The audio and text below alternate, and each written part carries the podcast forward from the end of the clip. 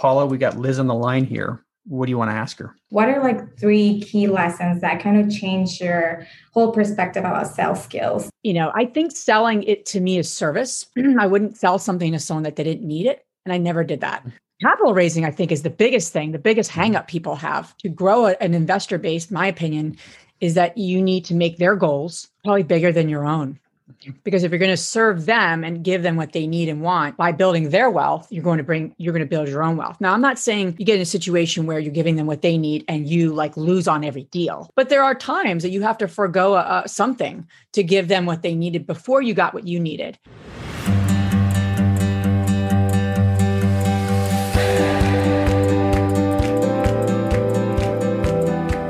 Welcome to the Diary of an Apartment Investor podcast with your host, Brian Briscoe. In this podcast, we bring some of the top professionals in the apartment investing field to discuss various aspects of the apartment investing journey with the sole purpose of educating listeners to make wise investment decisions. The Diary of an Apartment Investor podcast is sponsored by Four Oaks Capital, bringing you high yield returns through apartment complex investing. This is episode number 135 and part of our Ask the Expert series. Today we have experienced investor Liz Faircloth and aspiring investor Paula Nichols. Keep listening to learn how to use your sales skills to raise capital for your real estate investments. And now, the show. Welcome to the Diary of an Apartment Investor podcast. I'm your host, Brian Briscoe with Four Oaks Capital. Very excited for today's show. We have two amazing women on the line with us today. We've got Liz Faircloth and Paula Nichols. So first, we're, going to talk about Liz, and and Liz is um, absolutely amazing. And first thing I want to talk to you about, Liz, is the real estate investor community. Can you tell us a little bit about that? Yeah, uh, so so nice to be here, Brian, on your podcast and everything. Yeah. So thanks for having me, um, and Paul, nice to connect with you too. So yeah, my my partner and friend at the time, Andresa, about three years ago, we were kind of partnering on on a lot of different projects and deals together. We were doing some flips and new construction in Philadelphia. And long story short, would get together over coffee and be like, wouldn't it be great to get more women together and, and supporting each other in this business? Because you go to a lot of these events and you feel like you're the only woman in the room uh, yeah. often. So, uh, so he's googled it, googled it, like as as most of us do, and we couldn't really find much.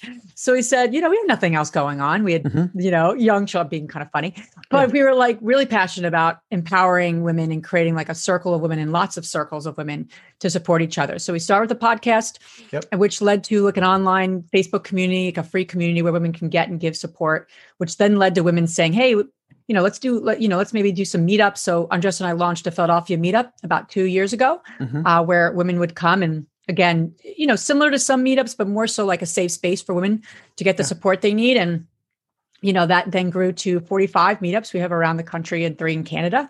And our wow. goal is to have a meetup in every single geographical area of our, our globe. The big mm-hmm. goal, but we're, we're, you know, really focused on it. So women have a local community and have mm-hmm. a global community that they can kind of uh, pour into, but also get the support they need. And that's what our mission is: is to empower women to live a financially free and balanced life. Where we're doing um, memberships and you know a lot of non-paid things, a lot of free things, and then as women have asked for things, we're putting things together to give them what they need. And our summit's coming up, which is really exciting as well on June 12th. So yep. I love it. I I feel like all my skills and all my passions have come together and. I literally, I'm just, I literally love what we do with building yeah. this community. So and I, I, can tell you're absolutely passionate about it. And I, I, think it's something this community needs. I mean, it's has been historically a male dominated industry and you know there, there's just lots of women that want to get in need to get in and i think for a lot of people it's almost like the, the door's closed for women so very much appreciate what you're doing uh, i do notice you have on the wall behind you the uh, ashley wilson's book only woman yeah. in the room I actually bought that and sent it to my daughter. So awesome. she's 21 years old, and uh, she'll she'll be reading it too. In, incidentally, she's the podcast editor. Um, oh, there you well. go. so um, she'll she'll hear this, and she she she's the biggest fan. She listens to every single episode. Oh, that's know, great. In more detail than anybody else. Of course, she's editing it, but. Uh, um, anyway, I appreciate that. And tell us a little bit more about this meetup, uh, June 12th, you said. How can people learn more oh, yeah. about that and, and sure. where can they? Yeah, exactly. So we we uh, started, you know, as as women have said, when are we doing an investor summit? When are we doing mm-hmm. an investor conference? Let's all get together because there's oh close to seven thousand women in our Facebook community now. Which you know, there's a lot of women who want to like or who are helping mm-hmm. each other, right? They want to connect. So we launched our first summit last year during obviously during COVID and yep. the craziness. We did it virtually uh, last June, and then we said let's let's do it uh, virtually again. But we're really building out a more of an experience. So it's June 12th. Uh, it's gonna we're gonna have a pre-event. We're gonna do like um, a mastermind session. We're even putting women in in, in accountability groups. So from nice. a networking perspective and an accountability perspective, they're actually going to get teamed up with a, a, nice small knit group with contact information. So after the conference, right, mm-hmm. Brian, you know, you go to these things. Oh yeah. You learn some great information and then you do nothing with it. And we really wanted to avoid that this year. There's going to be some amazing speakers. We have Lisa Nichols on too. She's going nice. to be uh, speaking. She was a star in The Secret, so she's our keynote. We're mm-hmm. really excited about that. Uh, but yeah, it's uh, pretty much our website, therealestateinvestor.com slash level up. And okay. uh, that's our theme. So uh, yeah, pretty pretty excited about. It. We're just all, all, of our energy and our time and our we're definitely pouring ourselves into that to, to prep because it's about a month. Yeah, I think it's going to be an awesome event. Um, I mean, everything you've done. I've I've talked to a lot of people on this this particular meetup who have who've or this particular podcast who have talked about your meetups oh, and oh, e- even offline. You know, when, when you, when you talk to them, they're like, "Hey, I, I, really got started through the investor meetup in Los Angeles or Seattle or, or whatever." So, great program you have. And for anybody listening, the link that she just mentioned is going to be in the show notes. So just go to the show notes, tap it, and and you'll get all the information you want. So that said, let's let's talk more about you specifically, Liz. What's uh, can you tell us about your background, your history, and kind of what got you into uh, apartment investing? Sure. Yeah. I, I wish it just like, you know, we woke up one day and like, oh, I want to, we want to buy apartment buildings. Right? I know, right? It just doesn't happen that way. Yeah. um, but anyway, you know, long story short, my, uh, I was actually getting my master's degree in social work. I actually mm-hmm. wanted to open my own practice and be a counselor. And uh, I think I still am a counselor. I just don't have a, a right. de- designation, right? Yeah. That's I just love helping people and talking with people. But anyway, um, during that time, I was in my 20s, went straight on from college, and my brother-in-law, who was the only entrepreneur I ever met, mm-hmm. uh, had you know my dad was a school teacher, my mom was amazing, but she worked in insurance. I had no kind of exposure to investors or uh, or entrepreneurs or people in business. Mm-hmm. Quite honestly, and uh, he handed me Rich Dad Poor Dad and said, "You got you got to read this." And I liked personal yeah. growth books, and I said, you know, I'm I'm like 21, Tony. You know, I, I might read this book. You know, um, I'd rather be going out with my friends. And he's like, no, read this. So I read it, mm-hmm. and and that just kind of blew my mind. Things that I've never even thought about, or even were familiar with, or even heard of. You know, the idea yeah. of passive income, oh, right? Yeah. Like money, money working for you. Like, whoa, what a concept! You know, yeah. that planted the seed. I I did finish my degree. That actually created a, a, an opportunity or a possibility for me to actually get a sales job after after grad mm-hmm. school. So I never went into social work. I worked for a consulting firm doing like um, basically like team buildings and, and, consulting in that way. Right. But I, I wanted to learn how to sell because that was one of the mm-hmm. things that uh, Kiyosaki says in the that It's straight out of his book. Straight yep. out of the and book. I'm like, yep. I got to learn how to sell. I love helping people. Like I could yeah. do that with my eyes closed, but selling, mm-hmm. I don't even know the first things. So it was a, you know, it was a really neat way to like trajectory, right? At the mm-hmm. same time, I met my husband, boyfriend at the time, gave him the book. Uh, I got him into real estate investing, by the way, not not the other way around. And um, you know, we started um, learning together. So mm-hmm. every weekend we'd get together, we go to like REIA meetings and learn and learn and learn. A year later, um, my father loaned us money, loaned us a thirty thousand dollars to buy mm-hmm. our first property, which is a duplex yep. right outside of Philadelphia, a little row home uh, little town called Roxborough. Okay. And we just door knocked. We like bootstrapped every weekend. We literally just walk around and knock on doors and see mm-hmm. if people want to sell their houses to us. and literally, that's what we did on our weekends. Um, and I kind of think about that. I'm like, God, we really worked hard just to find that first deal. It's hard. I, I was thinking that sounds very romantic for a courtship. I know, so, right? I mean, yeah, most absolutely. people in their 20s were going like drinking and partying, and him and I would get together and write business plans and talk about, you know, all that yeah. kind of funny stuff, you know. But it was important to us. So. Mm-hmm long story short, that got us into multifamily. That got us into investing. He quit his job when we got married, uh, mm-hmm. 2005. I kept doing the work that I was doing for the next probably eight years. Mm-hmm. And we started building up our portfolio from there. I'd like to say it was like, you know, one property and the next property, and then we were financially free and uh yay. Like that's just that wasn't our path. Yeah. We've been doing this for some time and we had a lot of ups and downs and a lot of mistakes we made. But then once we really focused on multifamily, things really started to grow from there. And then we were able to scale in a much more effective way than we did probably in the first number of years of our of our business. So yeah. Yeah, and that's and our focus now is larger yeah, multifamily. I think I think a lot of people have the idea that you go in, you buy one or two properties, and you're financially free. And mm-hmm. honestly, I have not talked to a single person who's who's done it that way. You know, so yeah. it's it's one of those things where you know I think this is going to be episode 135. So you know, right. 34 prior to this, zero people have gone. Well, yeah, I bought a property and now I'm financially free that, that doesn't work. Ups and downs for everybody. But so let's let's talk a little bit. This is this is one of my favorite questions. And if if anybody's listened to the podcast a lot i have a lot of favorite things. You know everything's my favorite. But uh, what is your big burning why? Your your motivation for for what you do? Yeah and this really stems back to like literally 15 years ago mm-hmm. in talking with with my now husband. And and you know him and i would get together and be like you know, what do we want to do with our lives? Like, yeah, it's really tough. You know, we were very deep, both of us. You know, it's nice to meet someone like that because you know, you meet people are like, oh, what's the weather? And I'm like, what is your what is your like greatest goal in your life? He's like, whoa, this is intense. You know, like slow down. Yeah, just slow down. You know, but um, but anyway, I think um, and it, it's probably similar to him, but I I've always been someone who um, I wanted to do a lot. I wanted to give a lot. Mm-hmm. Um, I wanted to contribute a lot.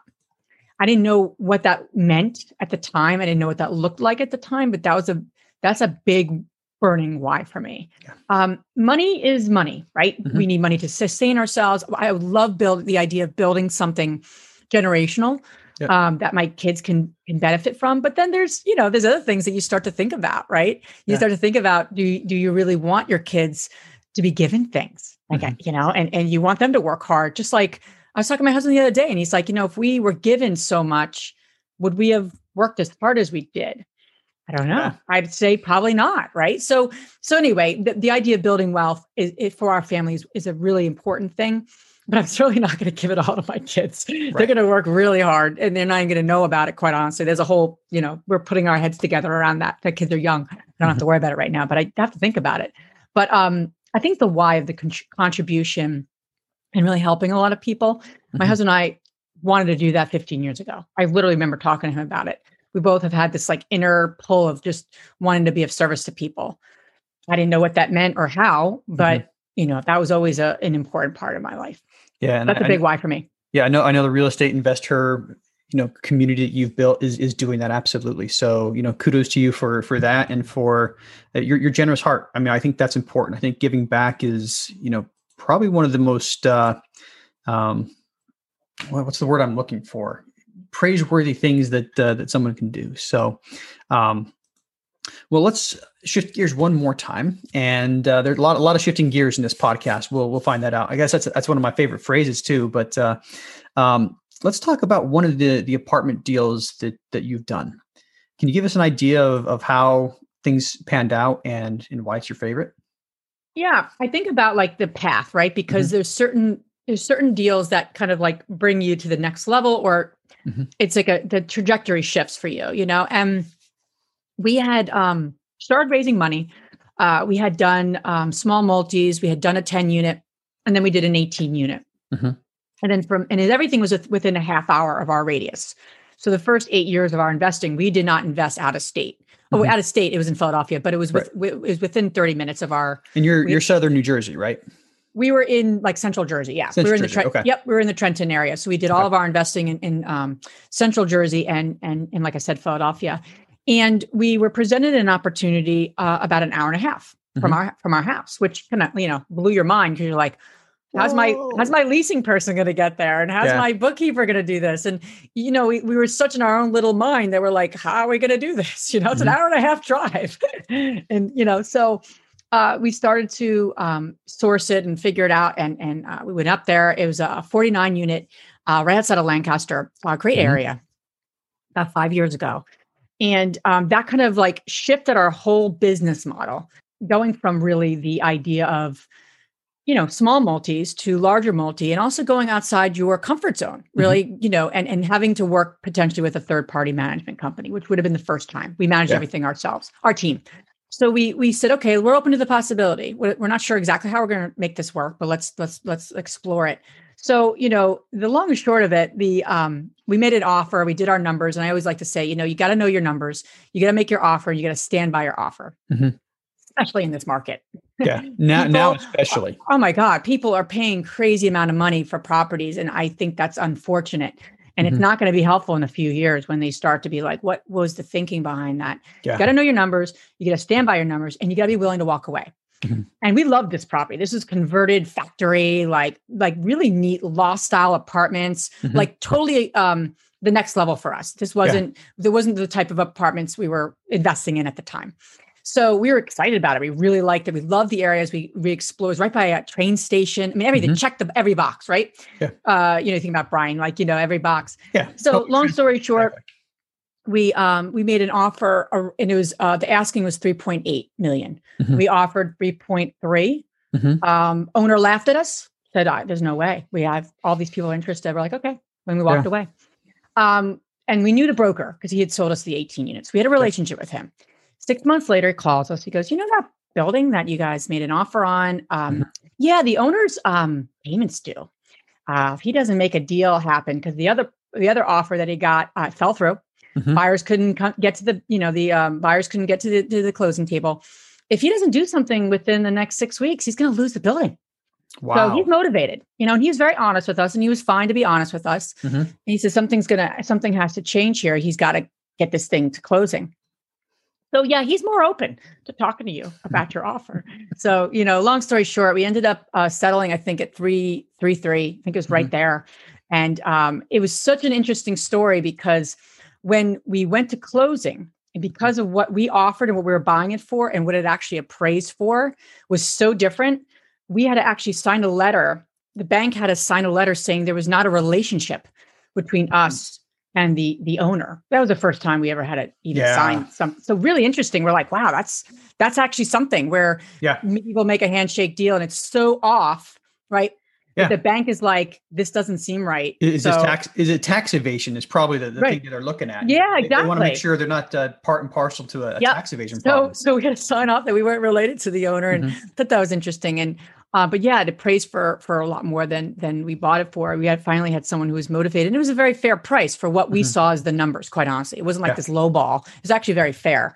Um, and that was five years ago, uh, and and it's probably one of my favorite assets in the portfolio. wow. Um, and where we have uh, actually, it's on. It had it came with land, so we're we're building um, on that land as well. So we're we've nice. Teamed up with a construction team and we'll be adding units. So just uh I can't say that for all of our deals, quite honestly, but it's one of those projects that I I see the the case study and not being willing to walk, being knowing your numbers, being willing Mhm. to walk away, standing firm to your numbers, and then being able to really get into a market and stretch yourself. So we hired a third party company. Mhm. They're managing it for us. And then that opened the door to all the properties we ended up buying after that in the Southeast, working with third party Yeah. companies. And so we don't self manage anymore. So that kind of shifted our trajectory. Yeah. I mean, I can't say it's been, you know, there's, listen, there's challenges when you're not managing it anymore yourself, Mhm. right? Because we're used, we were used to that. But I'm appreciative of that project being that kind of like a little bit like that pivot for us, if you will. Nice. Yeah, and that, that that's good on a lot of different levels. I mean, I, I love how you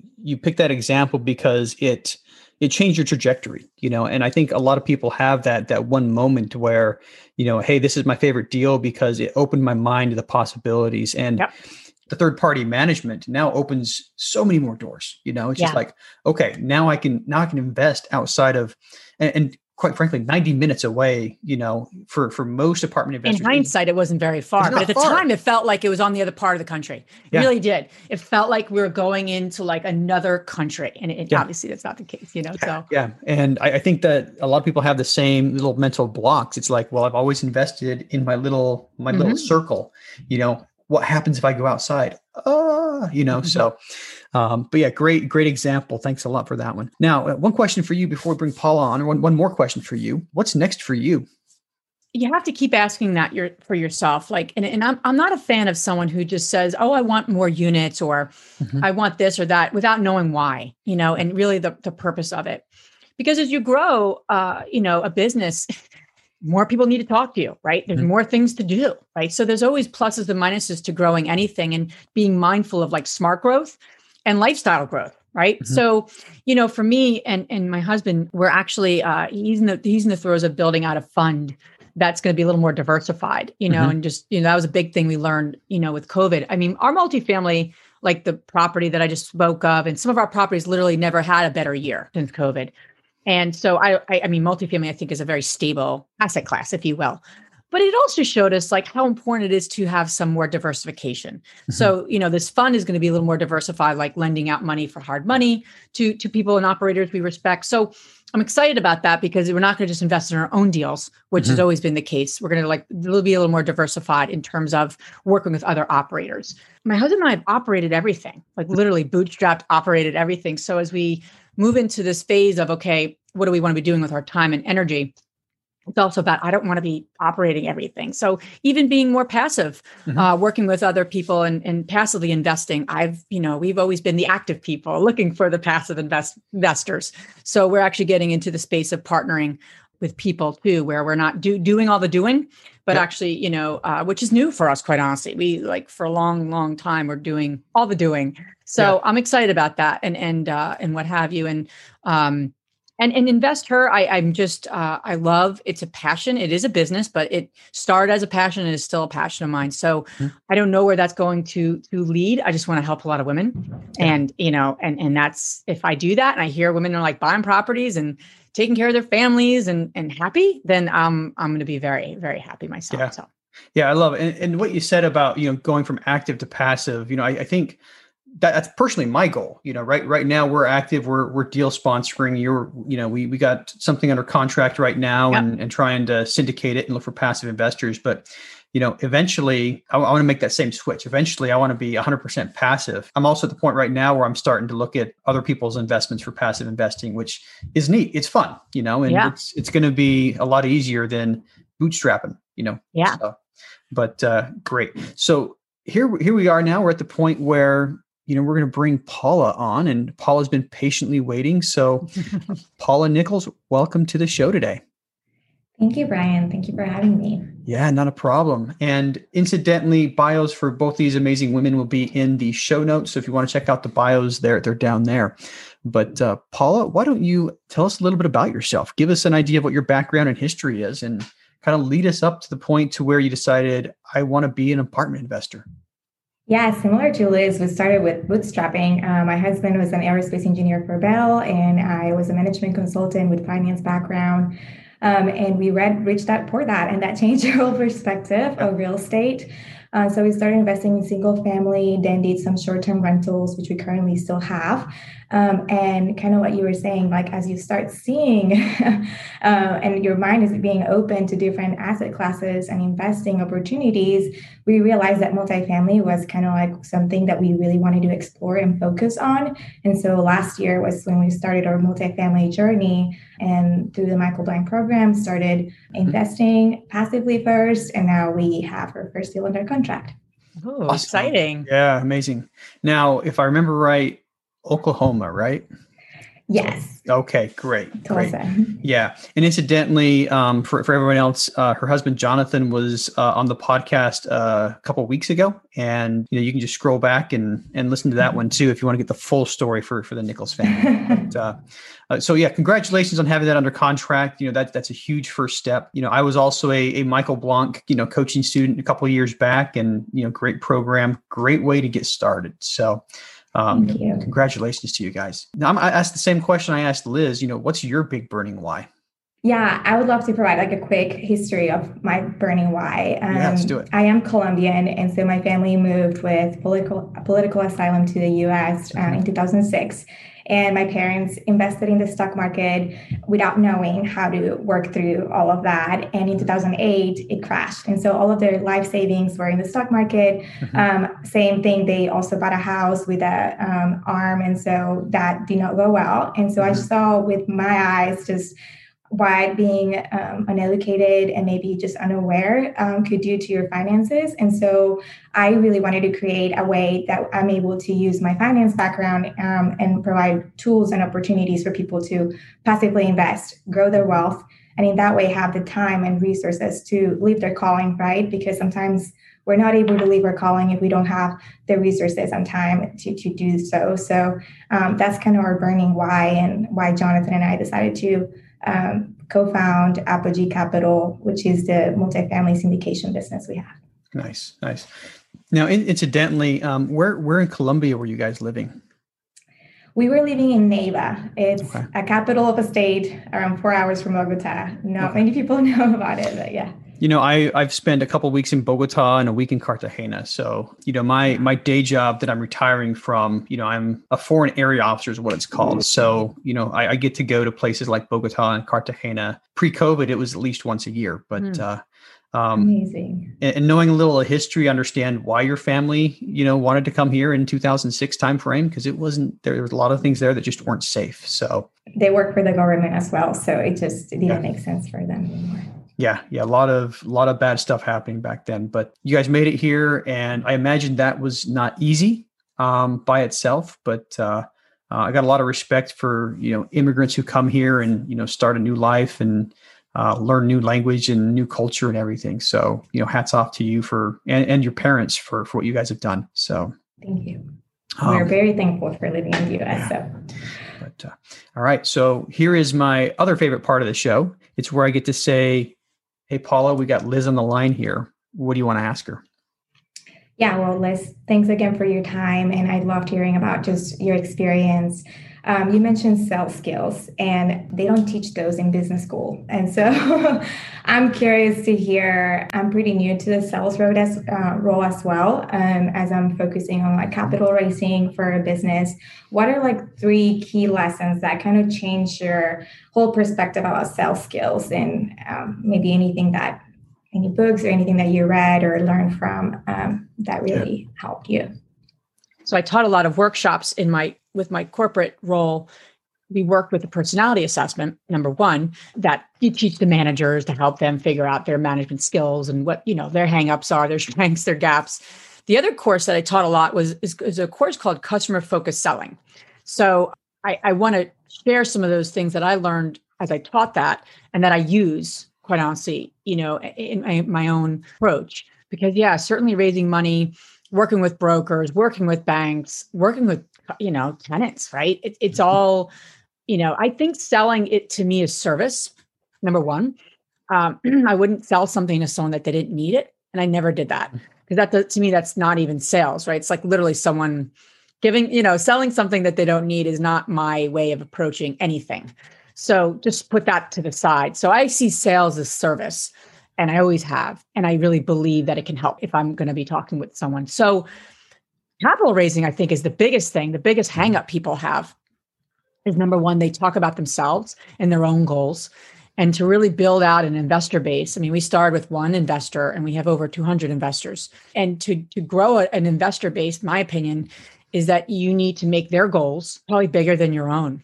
Mm-hmm. Because if you're going to serve them and give them what they need and want, by building their wealth, you're going to bring, you're going to build your own wealth. Now, I'm not saying you get in a situation where you're giving them what they need and you like lose on every deal. Like that wouldn't make any sense. Obviously, you're not building your wealth, you're not helping yourself. But there are times that you have to forego a, a, something to give them what they needed before you got what you needed. And there's not everyone in this world would be able to do that so so to me going back to sales is it's not just sales but it's a mindset in working with people and working with their money. Mm-hmm. you're managing their money you know you're a fund manager really. And and people who do that like right it's it's like you're protecting their money. And i take that really seriously because we've had really bad things happen to us along the way. Not just losing five grand here or a flip didn't go way we thought. I mean like literally million thousands thousands of dollars being stolen from us um, and our investors and and really managing that process. So not that's what you asked here.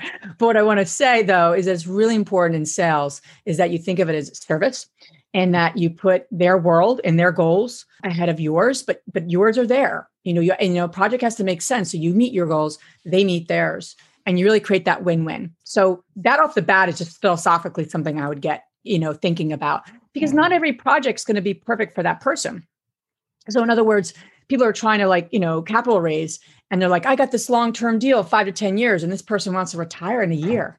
It may not work mm-hmm. for them, you know, or, or everyone has different goals. So getting to know what they want and need, really getting to know what they want and need by asking, like I always say, investigative questions. I used to teach that, like, not like, what what are your goals but like tell me a little bit more, more about where you want to be in five years I would, mm-hmm. I would ask every investor that question you need to know that if you're going to be working with them and their money, you need to know what their goals are because the sooner mm-hmm. you get them to their goals, the sooner you'll be able to get to your own goals. And that's just philosophically something that Matt and I have always believed. It wasn't about making a short buck or we want these people to work with us ongoingly, just like Brian does, just like you do, right? You want these yeah. folks to be like part of your team. I think the other thing with customer folk, like really thinking about the customer or the, the person you're serving, the last thing would be building a long-term relationship you know, mm-hmm. most people are just like they go in and out. Oh, you know, I have this project. They're like, no, it's not the right timing. I have my money tied up with Brian or whomever, you know, that, you know, and it's a small world in our, our syndication world, right? And there's a lot of good people out there. So it's nice to be able to refer each other and work with a lot of different syndicators. But anyway, you need to be able to, okay, great. How can I keep adding value to this person? Mm-hmm. Yeah.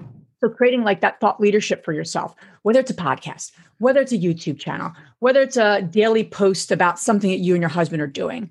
Um, think about your story. Your story is yeah. super inspiring. I mean, it's so inspiring. I would mm-hmm. play into that. Like that's your story. Like, you know, and what does that look like? And what can you share with the world? And like you have such a beautiful story. So my point in saying that is I don't think most people, when they think about influencing people, they think they getting really clear on your kind of like like position and you're like what can you give to the world? is going to attract more people. There's people who call us and say hey i know you from this or i've seen you this or i read your book matt. I want to invest with you. And that's like well i'd love to know more about your goals. No no i'm ready to like so it's like mm-hmm. wow I, I still want to get to know you and your goals. But why, why i'm saying that is because people want to get to know you. Mm-hmm. they're vetting you out more than the deal. The deal is yeah. important but people want to invest with people they trust and like and know they're going to protect their money. So I guess that's a long-winded answer, but I think thinking you're not a salesperson, you're in service, you're mm-hmm. trying to figure out a win-win, put their goals ahead of yours. Make sure you get your goals met though. Don't do it at the detriment of your own. And and lastly is build a long-term relationship by ongoingly creating value for people on yeah. some level. Mm-hmm. So if they're not ready now, they're going to keep hearing about you versus just when you have a deal like mm-hmm. oh that's that's that's that really neat couple that you know is do do do do do do you know? So um, not enough people do that. They just want stuff and they want to close on things and they don't think about the ongoing value. Mm-hmm. we're in this for the long term me and my husband. Yeah. for the long term but we always have been. We're we're in this this is a long game. This is a long game. And mm-hmm. if you come from that place you're creating value and you're being in service i don't think you could ever go wrong. So. Yeah. great great answer. I, I can't I can't improve on that, to be honest with you. Yeah, thank you. That's awesome. Super helpful. And I'm taking notes. Um, the second question I had was a little bit separate from, you know, capital raising, but mainly business focus is I know you started with bootstraps, right? Like bootstrapping and doing all the work. How did you sought and achieved healthy growth for your business? So how did you determine, okay, now we're going to invest the money here instead of saving it or instead of us going and door knocking we're going to hire someone. And so how do you transition and how did you evaluate that step great question. And that's and that's a continual question right?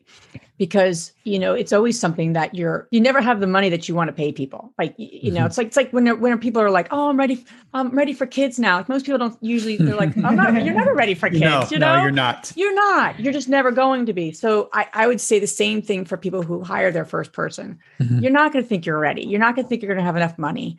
Um, now i'm not saying go you know spend six figures for, for for someone to come into your company but i know our first hire i also a couple things and number one, we never paid ourselves early on. Uh, we were just kind of reinvesting or, or or doing this or doing that. Like to be able to pay yourself and create that financial kind of wherewithal is really important. And and I wish we did that sooner. And I think that's a good financial step to take, even if it mm-hmm. doesn't matter the amount. But just to be able to pay yourself to know, like I'm I'm part of this company. I'm not just the owner. That's really important. And I think that's something most people don't do. So um, before you go and hire people, make sure you're on some level, you know, and again, work that into your numbers. And, and in that, you know, you have to kind of see that, you know, might start small and you grow it. But more, most importantly, we did invest with with other people, you know, in, in other people. We brought a bookkeeper on a few years, probably five years in, I was doing all the bookkeeping. So me and my mm-hmm. husband, here we are, like dividing and conquering. You're doing the bookkeeping. I know. Yep. You're, but you're of a finance background. Yeah. I would actually, I would actually think that's a smart idea. Like, um, nothing I've said about my background or my values or my my way of being says that I'm like really good with. I mean, I like yeah. numbers, but not. That's not my. Yeah, thing. I mean, social work and sales that doesn't translate to bookkeeping. So yeah. yeah. and that's what I was doing. I was literally mm-hmm. doing all of our bookkeeping, and um, the mortgages would come up because you know you're a small business. I do something you do. That's how we divide and conquer. wasn't mm-hmm. There was no rhyme or reason to why we divided our our um, responsibilities, not in a smart way at that point. And and and my husband's like, um, you missed the mortgage this month on our uh, our poor unit. I'm like, no, I didn't.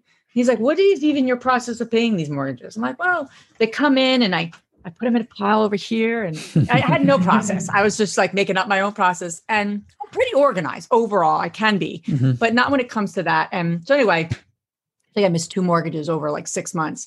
He's like, I'm firing you. This is horrible. We're gonna like, we had the money. It wasn't even like we missed it because we didn't have the money. But anyway, I just had to step back and say, what are my strengths? What am I good at? Yeah. And we hired someone. And at the time, we were gonna um, bring her on in a part-time mm-hmm. way. It was gonna cost us $250. And that was a really, really big deal. Yeah. And I, I spent, I mean, I'm I'm a really cheap person. Spending any money on anything, getting my lawn mowed is a big deal for me because I'm I can do it myself, you know, a kind of mm. person. So, but you have to let go. And we hired her, mm-hmm. and it was one of the best things we did. And that just opened up this whole like, wow, we really can bring on some good people to help us. And she was great for the time. And we grew her into a full time role, and then brought in someone to help us manage our properties. And then we transitioned to the third party strategy. And so we had to like dilute some of our our team but because of you know the, the shift. Mm-hmm. So I think the most important thing you could do is like think about okay, what is the what does the business need mm-hmm. now, and what is the business going to need not just now, but in the next like one year, you know, one, yeah. one year from now, you know, and and I think about that like in one year, what are we going to need? And okay, how can you bring someone on in a way that works for your numbers and works for your comfort level, but does stretch you a little bit? I wish we built a yeah. team yeah. earlier than we did. But you know, my husband and I are also people who are just like from very hardworking families, and you kind of do everything yourself. And I don't, I don't think that way. Even now with our investor community, and we're building our team, and I need to do a better job of like, okay, what are the needs? You know, like what, what, what, I, what do I need to not be doing anymore? You know, and, and how do I let that go? I mean, we we literally edited all of our podcasts up into a hundred episodes. Me and Andresa did everything ourselves. Wow. So I've attracted people like that in my life yeah, we oh like goodness. to do everything ourselves. Yeah. But we don't anymore, which mm-hmm. is great. And we're learning and we're growing. And as we yes. build people, you know, yeah. so my, my point in saying that is don't wait too long.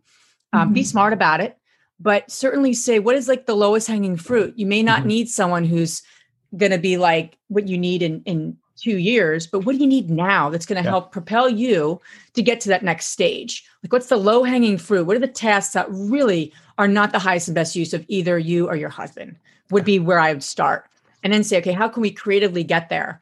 I even gotten to the place of bartering, not bartering, but paying someone and also coaching. So giving like our time and resources, right? Mm-hmm. And paying them where they would have maybe been double if I did we didn't do that. So get creative. And interns, yeah. people who want to learn from you. It doesn't have to be this just straight salary of this high paid person.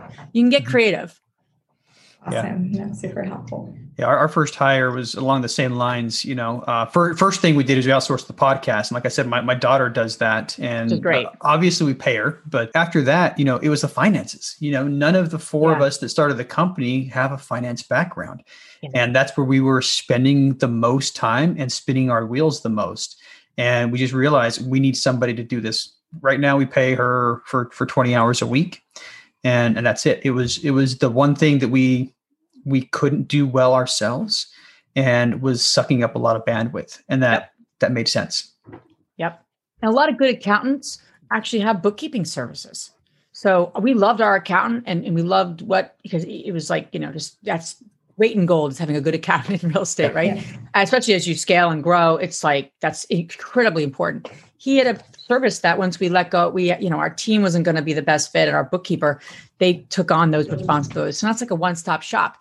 And paying that bill was four times what I was paying, or 3 mm-hmm. times what we were paying the bookkeeper. And at that time was like, how are we going to do this? Yeah. And we figured yeah. it out. So you figure it out, you know? And I tried to tell my husband, like, finance is not accounting. Like, I did take many accounting things. courses, but this is not what I love. no. So we're definitely hiring a bookkeeper after this. Yeah. Good.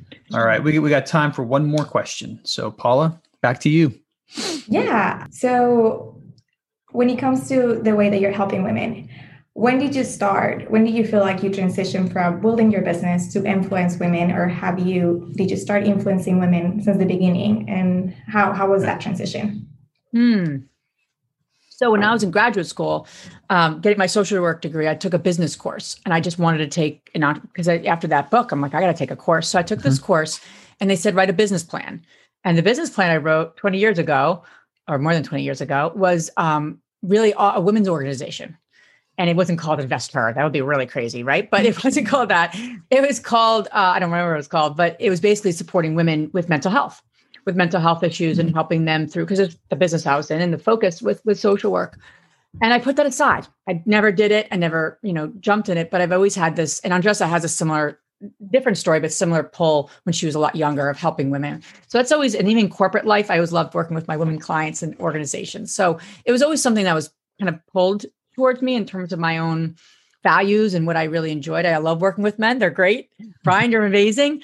But I've always been pulled to to to that, you know, and helping women in particular. So when I met Andresa, we became friends for many for a few years before we even partnered together. We started a women's mastermind it was free. We just literally found some women in bigger pockets and said, "Hey, do we want to like form a virtual? We use Skype, you know, before Zoom, and um, met every every month. And that was mm-hmm. six years ago. We we did that, and that was great. It was a women focused mastermind, long before InvestHer So there was all these little seeds, right? It was all these little seeds of things that I was drawn to.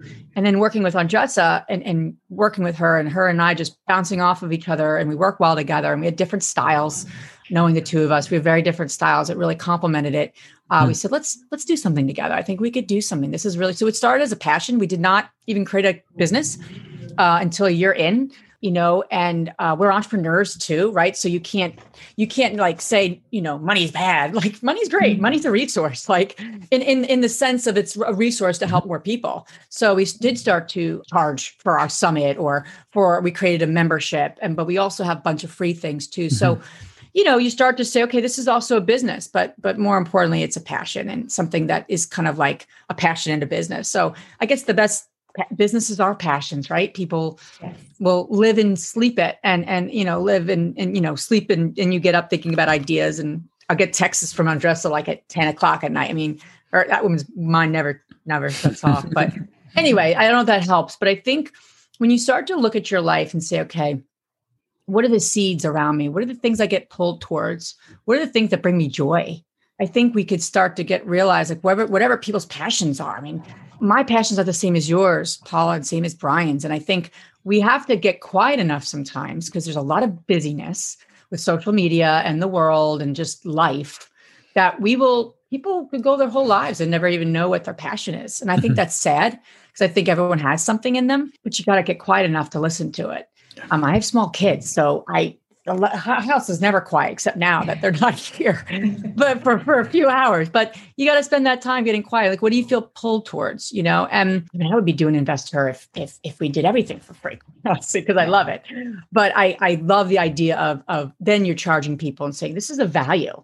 And then what are we doing with that money? Well, we're investing in supporting more women so we can create a global community. That's yeah. why we're doing that. Mm-hmm. So that that's what pumps me up about the business aspect as well because things take money things yeah. cost you know so so i don't know what what what pulls you and what what little kind of like look at your life in a sense of like what breadcrumbs have been dropped and saying mm-hmm. what is kind of following me on this path you know yeah yeah that's fascinating and thank you for investing in other women i feel like that makes a huge difference and mm-hmm. i found many great women in this industry that have like propelled me and encouraged me so Great. I'm glad to hear that you have InvestHer.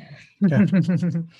yeah. And I mean, I have a wife and four daughters. So wow. I mean, yeah, I'm I'm very happy that you have InvestHer too, because you know it's it's a resource that you know my, my daughters could could reach out to and and and use if they want it. So that said, we're unfortunately out of time. So one last question for each of you, Liz, you go first. How can investors learn more about you? We're we're active on Facebook, we're active on Instagram, mm-hmm. but certainly our um, our website kind of has like kind of everything we're up to right now. It's just yep. the, the, the real estate investor H E R uh, dot com. And we have meetups. Uh, you know, we are are are everything everything that is there. So please check mm-hmm. that out. And um, some of the work that I'm involved in from a an active perspective or like a multifamily perspective. We have a lot of content around multifamily, especially my husband who mm-hmm. who runs some of that day-to-day work um, is uh, derosagroup.com. Okay. So you can check out some of the active kind of projects we have going on there And I mean, several years ago, I, I latched onto that that uh, to the YouTube channel, you know, with with Matt in front of the whiteboard, yeah, know, and and yep. a lot of a lot of good content there. But thank you very much for coming on the show today. I very much appreciate everything that you've shared. And oh, and last plug, just really quick. Yeah, I'm really bad at plugging anything, but I I'm just so excited about our, our conference. So please check that out. Any woman in your life that could, you know, that wants to be part of an event where we're doing business mindset, raising mm-hmm. money, uh, and we have just uh accountability stuff going on, masterminding. It's June 12th. So check June that 12th. out. Yeah, right. it's, it's, forward slash level up. So I'd love I'd love to have as many women on there that we're empowering as possible, which is our signature annual event. So all right, and like I said, that's going to be in the show notes, so anybody can just tap and it'll whisk you away to the website. So, mm-hmm. Paula, same question for you. How can our listeners learn more about you? Yeah, we also have a website and it's apogeemfc.com. That's A P O G E E M F C.com. And okay. you can also find me on LinkedIn. All right. And link to the website. And we'll put a link to your profile in, in the show notes as well. So people can just, like I said, tap and let the magical internet whisk you away. All right thank you so much, the two of you, for coming on the show. I had a great time talking with you, and there was a lot of value put out today.